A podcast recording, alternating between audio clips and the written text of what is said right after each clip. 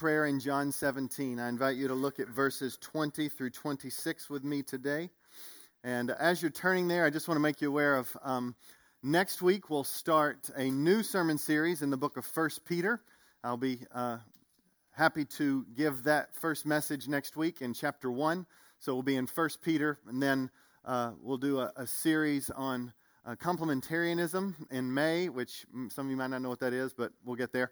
And then over the summer, we're going to do it on the life of David, as we had talked about earlier. So, looking forward to heading in that direction and happy to look now together at John 17.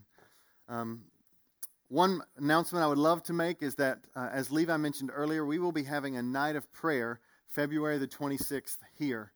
And the design of that is meant to be fostering a time where we can move throughout the building and pray for different things. Um, each room having a few different things that we can pray for, having a lead over that room, guiding us through times of prayer in smaller groups, but also having some space where if you need to get alone and pray by yourself, we'll have some space where you can go and just sit and pray. But the goal is that God would birth within us what He commands us to be a house of prayer for all people. So we invite you to put that on your calendars to come and be a part. 6:30 to 8:30. Um, any of you who have children four and under, please RSVP because we would like for you to let us know that. We will provide childcare, but we won't have enough workers if you don't RSVP. So four and under. All those who have children over that, we invite you to bring them along so that uh, we can pray together uh, and they will be able to be a part of that. And we would love to pray as a church. So looking forward to February 26th and invite you in uh, to be a part of that. One last comment about that is it's from 6:30 to 8:30, and if some of you feel like I could only come for an hour, it will be broken up enough to where you, if you have to leave, you can. So what we want is for you to come. We'll gather, sing, pray, and enjoy each other. Let's look at the Bible together. I'm going to read verses 20 through 26 of John 17. That's our passage for today, and then I'll pray. The Word of God says this I do not ask for these only, but also for those who will believe in me through their word, that they may all be one. Just as you, Father, are in me and I in you, that they may also be in us, so that the world may believe that you have sent me. The glory that you have given me, I have given to them that they may be one, even as we are one, I and them, and you and me, that they may become perfectly one, so that the world may know that you sent me and love them even as you loved me. Father, I desire that they also, whom you have given me, may be with me where I am, to see my glory that you have given me because you loved me before the foundation of the world. O righteous Father, even though the world does not know you, I know you. And these know that you have sent me. I made known to them your name, and I will continue to make it known, that the love with which you have loved me may be in them, and I in them. This is the word of God. Let me pray. Father, I thank you that every word of yours proves true. And Father, I just ask that you would help us to have a soft heart to receive your word to us today. I pray that you would make us humble to not try to make this say what we want it to say, but that, Father, your Holy Spirit would ring true and that your word would say it says. We would trust you we would love you and one another, and you would unite us together by love. Father, we ask for your mercy upon this time. Please, O oh God, shape us to look more like Jesus. We need your help so desperately. We're fragile. We're weak. We're anxious. We carry a lot of burdens. Help us in these moments to roll them onto your capable, loving shoulders. In Jesus' name we pray. Amen. United by Love. The title of today is United by Love. Last night I was watching The Game. if you live in North Carolina, it is the game of this season, the game of Duke versus the UNC Tar Heels. Now, there is lamenting, there is celebrating, all different versions in this room right now. And then there's indifference from some. I get that, especially NC State fans. But what I observed was remarkable. As I'm watching this TV screen and thousands and thousands of fans, because the game at the end was so up and down, it was remarkable just to watch the expressions. Like, the euphoria when they would score. And I mean, it looked like nobody had ever met a stranger. Everybody had this common sense of celebration. And then when it looked like the visiting team was doing well, all of a sudden it was like this massive sense of corporate downcastness, only to have euphoria again, only to have sadness. I mean, the front of WRAL, as I saw it last night and maybe this morning, is Roy Williams like this. And I think that's this collective picture of the Tar Heel fans. It's just like, you know. And what does that? What creates thousands and thousands of people to have these unified expressions? And that, not just in the room, but TV sets all across the state and probably the nation. This kind of unified expression it's love. You love the same team, you're for them. It's what they talked about when they talked about the tragic passing of Kobe Bryant and his daughter Gianna and the other seven that were killed with them. When the Lakers were asked how they are coping or handling the death of Kobe, it says that they have it had brought them together in love. It's like basketball was up here and then when that happened, it was put in its appropriate place. And a love for a friend united them together. Love unites. It unites in weeping, it unites in rejoicing. Love unites. Today, Jesus is praying as we look at this passage for a unity defined by love, a unity made possible by love. Here's the two main things that I think we will see in this passage. It could be phrased this way united for unity and loved to love. Or, explained in broader terms, united people live as unified people. United people, united to Jesus, they live as unified people to one another. The second main idea loved people live as loving people. Jesus is praying these two realities before the Father. And the prayer could sound something like this in summary two sentences Father, they are bound to us by faith. Bind them to each other. The prayer could go, Father, they are so loved by us. Fill them with love that they might love like we have loved them. This is Jesus' prayer. Bind them to us, to God, and to each other. Fill them with love that they might love. Now, disclaimer the first point is remarkably longer than the last point. Okay? So, I don't want you to panic. I don't want you to get all nervous and squeamish. First point's longer. Okay, here we go. The first point is this United people live as unified people. Or, say it briefly, united for unity. Look at chapter 17, verse 20. Those of you who are new, we just try to allow the Bible to speak, so I want to explain as best I can what the Bible says. God's Word is speaking to us, so we want His meaning here. It says this Jesus is praying, I do not ask for these only. Who are the these only? It is those who have been walking with Him, His disciples. He has prayed for himself in the first part, he's prayed for those who were walking with him, and now he's praying for a third group in the passage that we have today. But he says, I do not ask for these only, but also for those who will believe in me through their word. Through the word of those who have been walking with me, they're going to proclaim Jesus, who is the word. They're going to proclaim Jesus. I want you to notice this.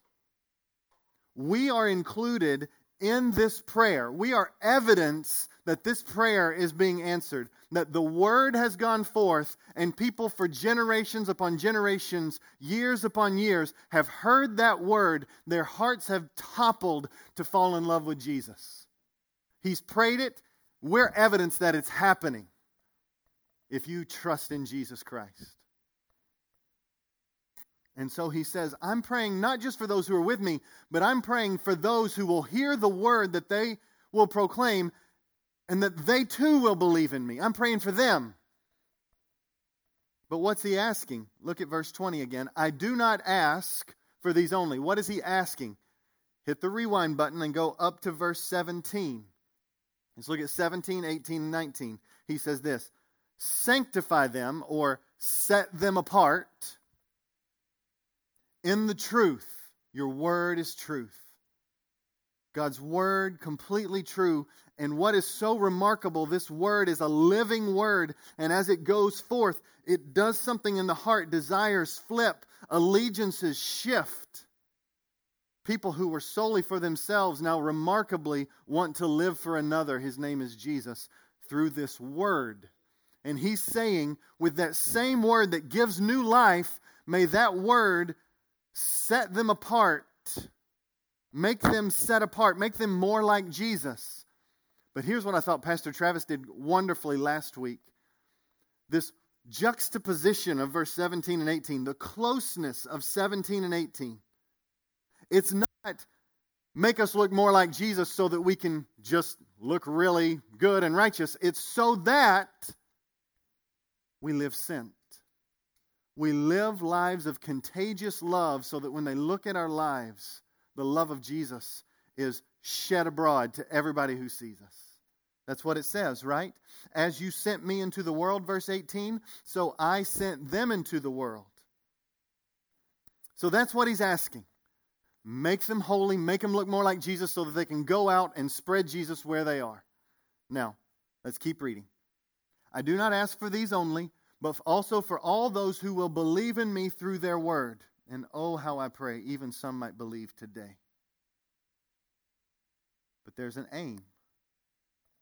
Verse 21 that they may all, and let's say the next two words together, be one. They may all be one. There is something that mysteriously unifies us as believers now and connects us to followers of Jesus all throughout history that we all may be one. This is his primary prayer. You see it here in verse 21 that they may all be one. Look at verse 22. I've given them to you that they may be one, even as we are one. And look at verse 23. I and them, you and me, that they may become perfectly one. He's like knocking on my dull skull saying, Okay, do you get what I'm praying here? I'm pleading that they might be one. The remarkable, the remarkable nature of this prayer that people across all ethnic backgrounds, all economic backgrounds, that they would be one. What would unify a people like that? What kind of oneness is he speaking of? He goes on to say, verse 21, look at it with me, that they may all be one, just as you, Father, are in me and I in you. There's something about the mysterious unity between the Father and the Son that is the foundation for our unity with one another. So we've got to kind of ask God to help our early morning brains kind of stretch and comprehend, dive in a little bit to what it means that just as you are in me and I in you, Jesus says, that that is going to help make them one. I was reading a commentary by a guy named D.A. Carson, and he says this, trying to pry open some of these mysteries, some of these difficult statements of the Father is in the Son and the Son is in the Father, one God, yet distinct persons. What in the world is this? He here's a quote for you. Maybe it'll help. The Father is actually in the Son, so much so that we can be told that it is the Father who is performing the Son's work. It'd be like my son saying, I clean the dishes, and yet it would be like me coming along and saying, Yeah, I clean the dishes. My son would say, No, I clean the dishes. And I would say, No, I clean the dishes. It's that kind of mysterious unity that they can talk this way because they're one. The Father is actually in the Son, so much so that we can be told that it is the Father who is performing the Son's work. Yet the Son is in the Father, not only in dependence on and obedience to, but He is the Father's agent in creation. When the Father creates, the Son is creating. And His Son, that is Jesus, in redemption in the redemption and preservation of the who the, those that the father has given to them. When the father keeps his people it said that the son is keeping his people. They're doing the same things. They're one. And yet they're distinct. The quote goes on to say the father and the son are distinguishable. That is the pre-incarnate word jesus is said to be with god. That makes them sound distinct right jesus is with god the Son prays to the Father. That makes them sound distinct. The Father commissions and sends out the Son. That makes them sound distinct. While the Son obeys, and yet they are one. There's the mystery laid out. And he says that's crucial for our unity with each other. Yeah, I spent a long time trying to think through that one. How does this affect our unity with each other? The quote goes on, and I think this is helpful. Similarly, the believers, that's anyone who professes faith in Jesus, the church. Similarly, the believers, still distinct, are to be one in purpose and love, in action, undertaking with and for one another, and in joint submission to the revelation received. What does this mean? Just as the Father and the Son have one purpose and one love, focused on one glory, the glory of God, we too have one purpose, one love. We work together, actions together for one another, and we are in joint submission to Jesus Christ and His Word. That is what unifies us. And he goes on to say this there's something else that contributes to our unity. Look at verse 21. I mean, we're in the deep end of the pool. I get it. Let's just keep reading.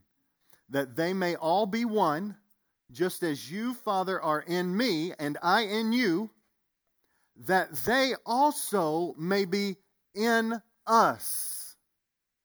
So now the church is in God.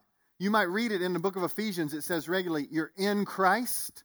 It speaks about this union that you have with Jesus if you trust in Him alone for the forgiveness of your sins. You are united to Him.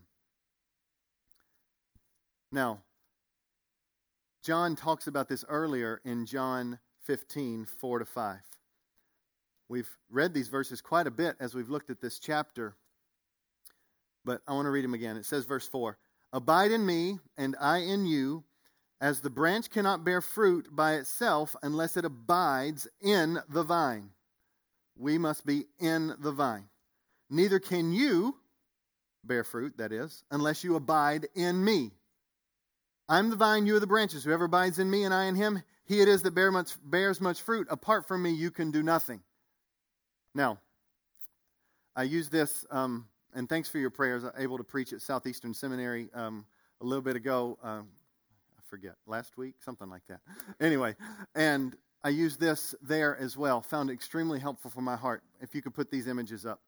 So, what we have here is on this side, that is my left, you have a branch that is broken. It's not completely severed from this root, but it is broken. And when you look at these trees, what could create some sense of brokenness? It could be an animal that runs by and hits that branch and creates a brokenness. It can be a strong storm that zips through, and these natural disasters kind of break the branch.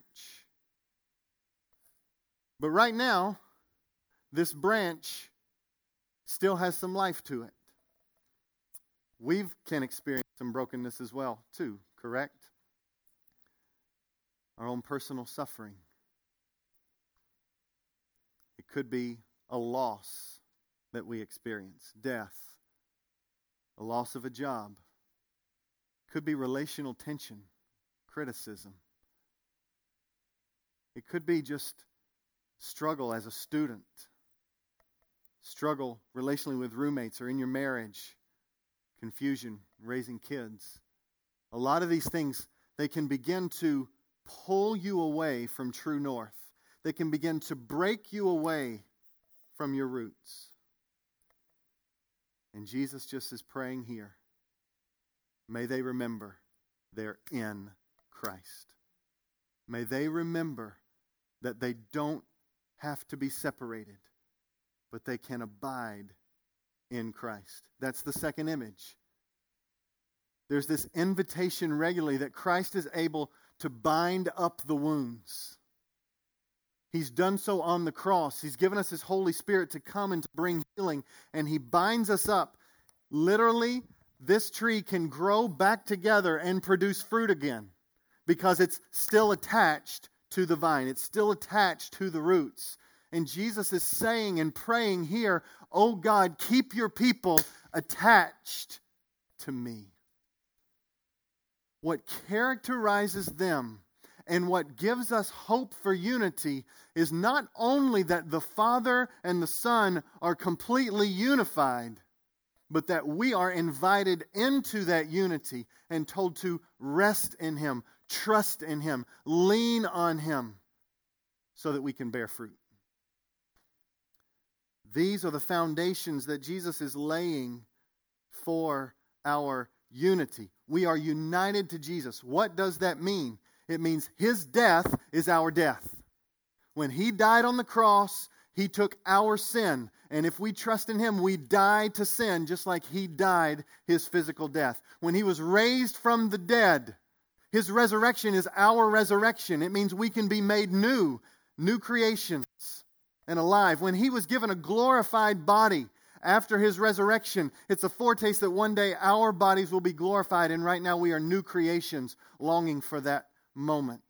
His victory is our victory. His purposes are our purposes. His Father, our Father. His pursuit of the Father's glory, our pursuit of the Father's glory. All that is His is ours. We're united to Jesus.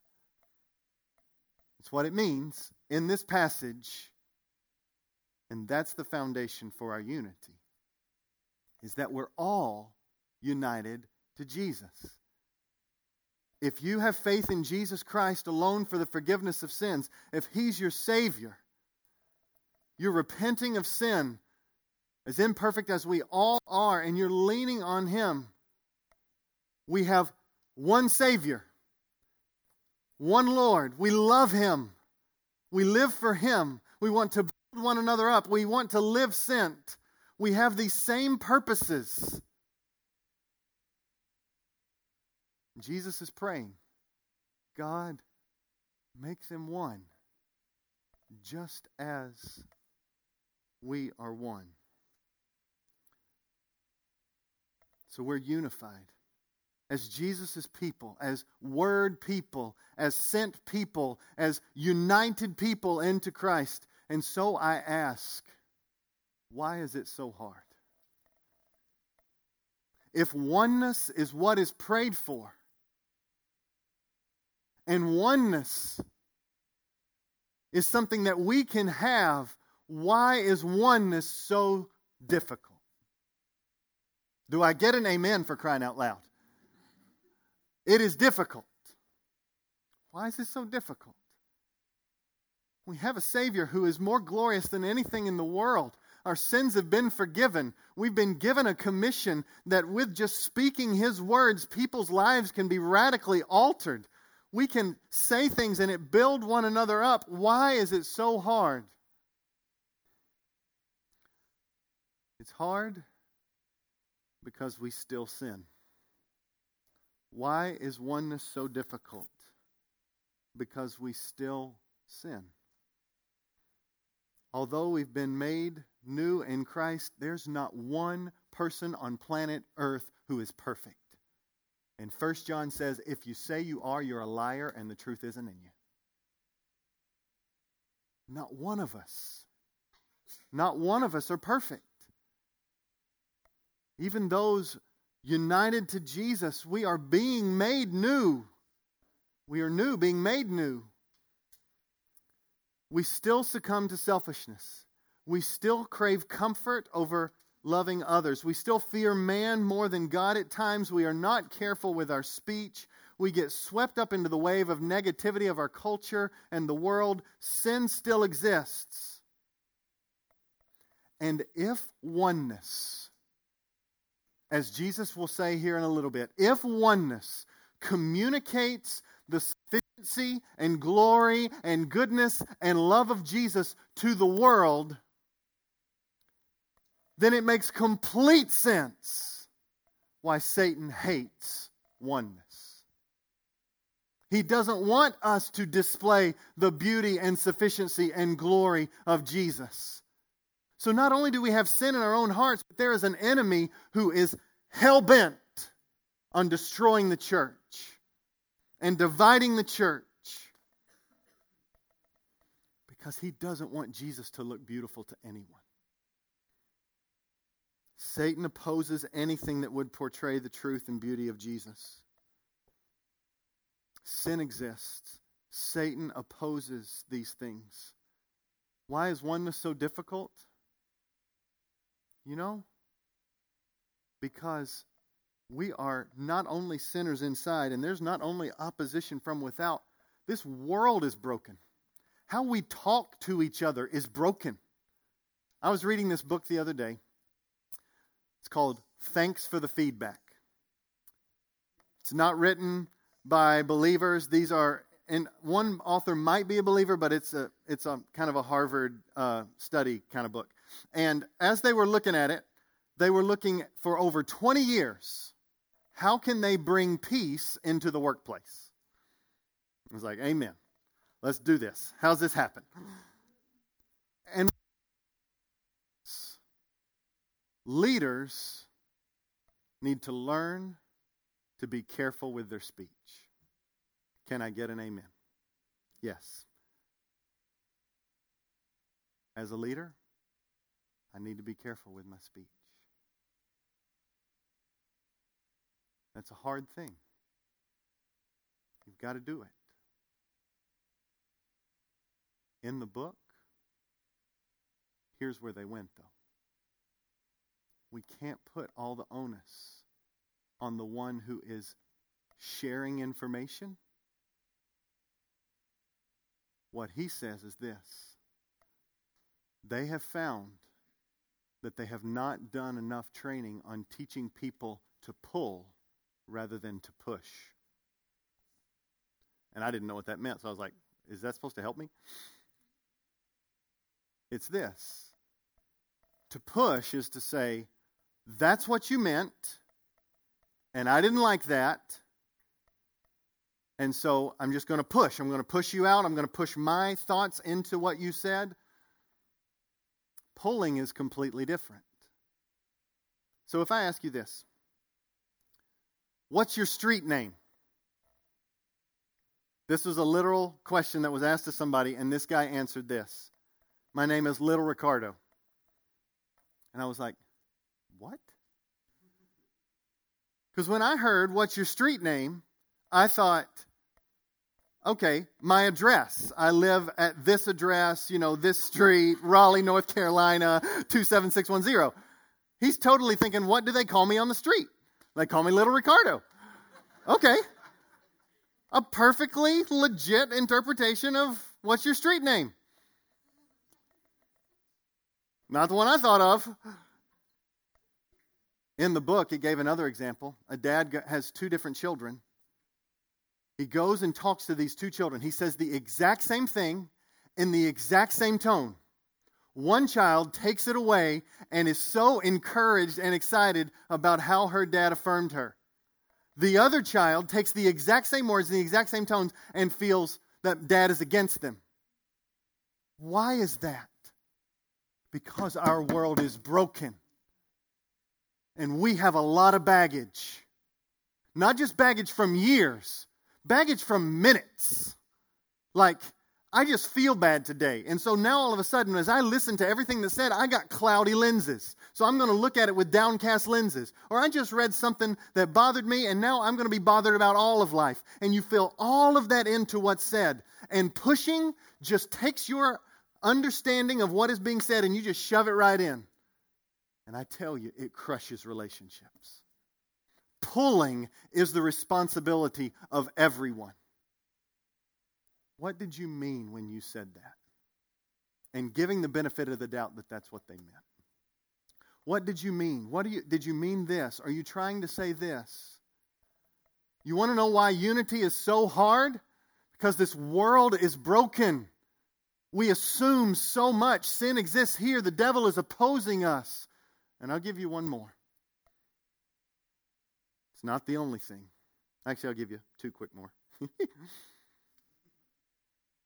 because suffering and hurt and trauma are real. Unity is hard. It's hard. And hurt can take some time to heal. But we have to be careful that hurt doesn't turn into bitterness over time. Are we facing Jesus? Are we embracing Him? Are we okay with process? But are we still facing the church? God has one plan. And there's no plan B. It's the church. As messy as we are, He's got one plan. It's the church. Take time to heal. Press into Jesus. You don't have to be sprinting. You don't have to even be walk. Are you facing Jesus? And are you facing the fact that we need one another? But at the end of the day, the last thing that can stand in the way of oneness is forgiveness. Forgiveness is hard. And without forgiveness, we aren't understanding our unity in Jesus. Because forgiveness is a death. Do I get an amen? Forgiveness is a death. It's a death to justice as you see it. It's a death to being treated as you hoped you could be treated. It's a death. But it's also a life. Forgiveness is life. That you get the privilege to join a Savior who forgave you. The lack of forgiveness so many times is driven. It is driven by self righteous forgetfulness of our own sin. Hear me. The lack of forgiveness many times is driven by self righteous forgetfulness of what we really deserve, of our own sin. But that's why forgiveness is life. Forgiveness is being reminded of how sinful we are at the cross and receiving His forgiveness and joining Him in that. There was no one that was more mistreated than Jesus. Not me, not you. And our Savior, in His dying words, says, Father, forgive them. They know not what they do. That should set us free and empower us to be a people of forgiveness. You say, that's hard. No, that's impossible. It's impossible. That's why Jesus is praying. It's impossible without him. But can I just state something right now? I wanted to be clear that oneness is not a casual prayer, it's a difficult prayer, but he doesn't mention any of those barriers in this passage. Not one. When he prays, what he's praying for is all the possibility. He's praying for all the positives, that oneness is something that we can have. Because the Father and the Son are unified, because we are in Christ. And he goes on to say in verse 22 because the glory that God has shown the Son is given to God's people. Oneness is possible because Jesus and the Father are one.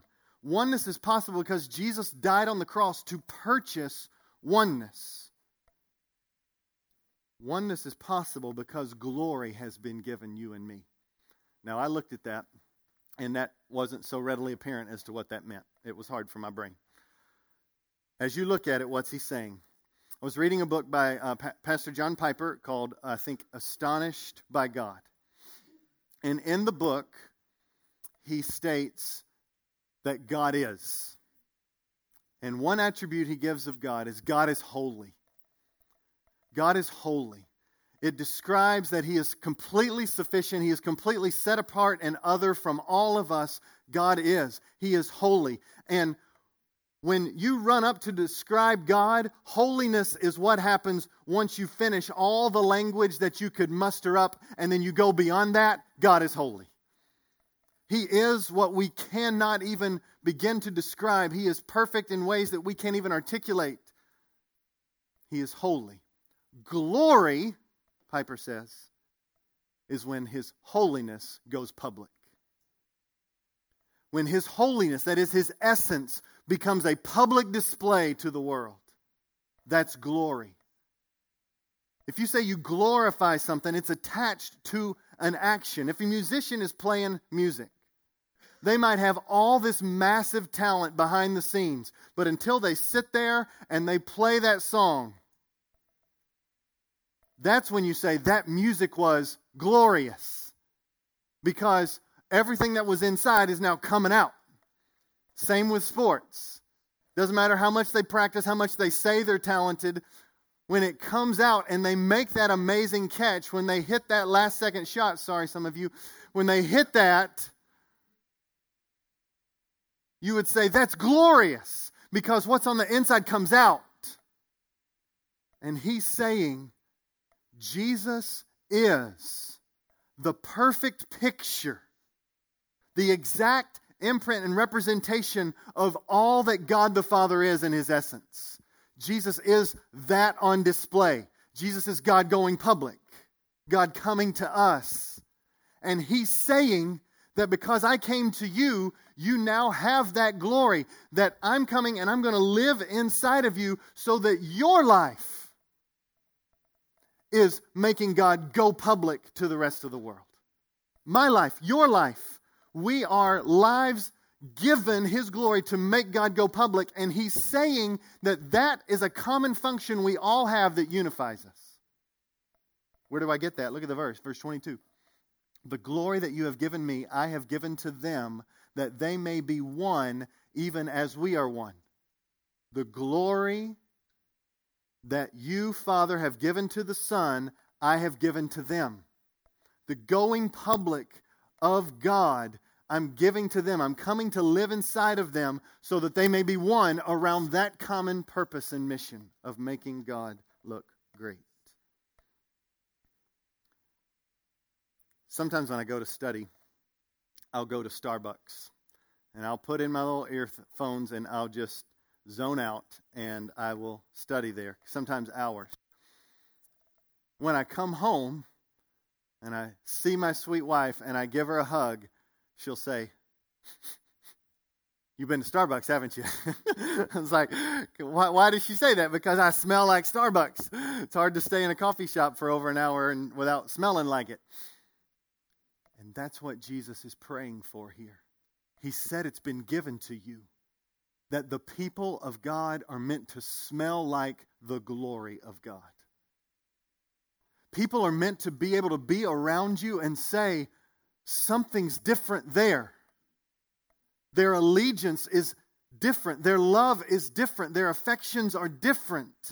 there is glory on display with their lives. And sometimes the, the brightest that glory shines is on the backdrop of suffering. That even when you have experienced so much pain and you feel like you're holding on by the thread of dental floss and you're just hanging there and you have zero strength and yet you're clinging to Christ, the brightness of the glory of God shines that He's worthy. He's worth it.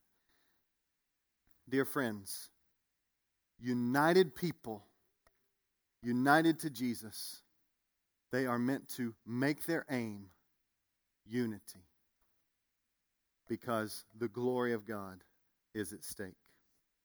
Now, with just literally a paragraph or two, the last point. Told you, lopsided like crazy. We're not only united to be unified, we are loved to love. Loved people live as loving people. Look at what it says in the passage. Verse 22. Let's just start there because as Jesus is praying, you just see it's kind of this very massive, complicated sentence, and it gives me a lot of comfort as I pray because uh, it's not very grammatically good, but neither was that sentence. But we'll keep going. The glory that you have given me I have given to them, that they may be one, even as we are one. I and them, and you and me, that they may become perfectly one. So he's got this, he's praying that we would grow in this unity together. It's something we grow into, but we've got to fight for. It's purchased for us. He goes on to say, so that I want them perfectly one. I'm praying that they might be perfectly one so that the world may know that you sent me. There, our unity is to proclaim that Jesus is the sent one. He's beautiful, worth giving your life for. And our unity does something else it shows how much we have been loved. Do you see that? I want to be perfectly one so that the world may know that you sent me and loved them even as you loved me. He goes on, verse 24 Father, I desire that they also, whom you have given me, may be with me where I am, to see my glory that you have given me because you loved me before the foundation of the world. The place where we will experience the fullness and the deepest and the widest experience of love is when we are with Him in glory. And Jesus is praying, God, get them there. Get them to the end that they might, the word says, see my glory. It's, it's, a, it's a word that's used not just like a glance, like, okay, I see you, move on. It is a word that's like, I'm setting my eyes upon, and I can't take my eyes off of it. It's, it's like what you would experience if you were at the Grand Canyon, or if you had been shot out of this atmosphere into the uh, into space, and you're looking back at this Earth. It's like time stands still, and you just look. And you just keep looking and keep gazing. He's saying, God, please, Father, get them there to where they see my glory because it will be so much more beautiful. So he prays, Father, get them there. And then in verse 25, he says, O righteous Father, even though the world does not know you, I know you, and these know that you have sent me. Why does he say righteous Father? Because as I was reading, one commentator calls this whole chapter proleptic. I don't know if you used that word before. I didn't know what it meant. I'm just going to be like straight up, like, what's proleptic? So I looked it up. Proleptic is not just anticipation that something's going to come, but it is acting as if it has already been accomplished. So as he's praying here, he's not only anticipating that he will die for sinners, he is acting as if it's already been accomplished. It's a done deal. They are unified with me. They will be one. I will die in their place. And so he says, Righteous Father. Because what is sending him to the cross is the righteousness of God. There must be punishment for sin. He can't just overlook the grossness and treason of sin. But also, He's saying righteous Father because righteousness in the scriptures is a relational term. It's not just individuals doing right things, it is doing right things so that community can be formed and you be right relationship with God. It's a relational term. So he's saying, God, Father, O righteous one, do what you must do to show them my love. Because loved ones love. And that's where we go in verse 26. I made known to them your name, and I will continue to make it known all the way to the cross, that the love with which you have loved me may be in them and I in them. This phrase of the love of Jesus being in us, many commentators agree, is the person of the Holy Spirit.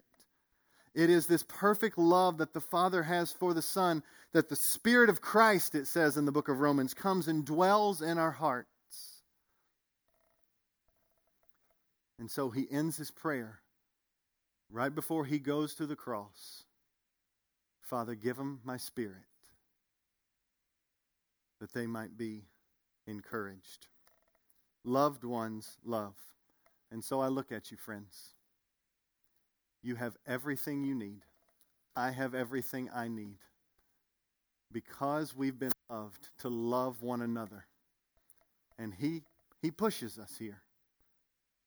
He pushes us that unity is possible even in the midst of all kinds of pain. It's possible because you've been loved.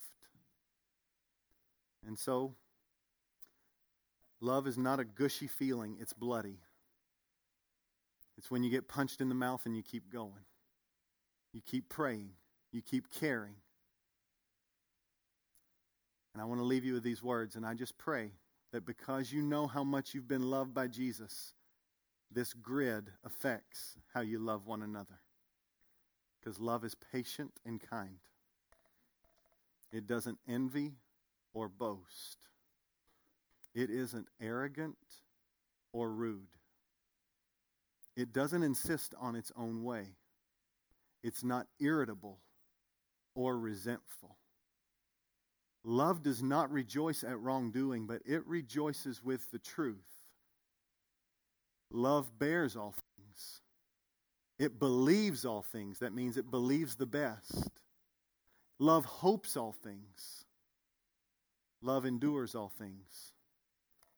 Love never fails because the love of Christ does not fail us. Let's pray. Father, we've all experienced hurt. We've all experienced pain. And sadly, we've all caused pain and we've all caused hurt. And so we thank you today for Jesus. We thank you for his demonstrated love for us and that while we were sinners, he died in our place. And Father, I plead, I plead that we would so remember that we are attached to Jesus, that what is most important stays most important. Your glory, that we love Christ that we want to look more and more like Jesus, as imperfect as we are. And that our common purpose of holiness is so that we would also have the common purpose of being sent. Father, unite us. Because, Father, when we are not united, you get smaller, our problems get bigger, and mission gets aborted. Father, I pray that we would be united on mission to make much of your name. Please come and remind us so much of your love for us that we love one another and this world so that they would trust in Jesus. Dear friends, in a spirit of prayer, we're going to take the Lord's Supper. If you're a follower of Jesus, this meal is to declare that you are desperately in need of Jesus for the forgiveness of your sins. It's a time of confession and prayer. It's also a time of celebration that He has given you everything you need to not just survive, but to thrive, to grow, to love, to do everything He's asked us to do. And so at this Lord's Supper time, I pray that there would be horizontal reconciliation. I pray that there would be a deeper spirit of unity. I pray that there would be forgiveness extended. I pray that there would just be a receiving of the love of God for you.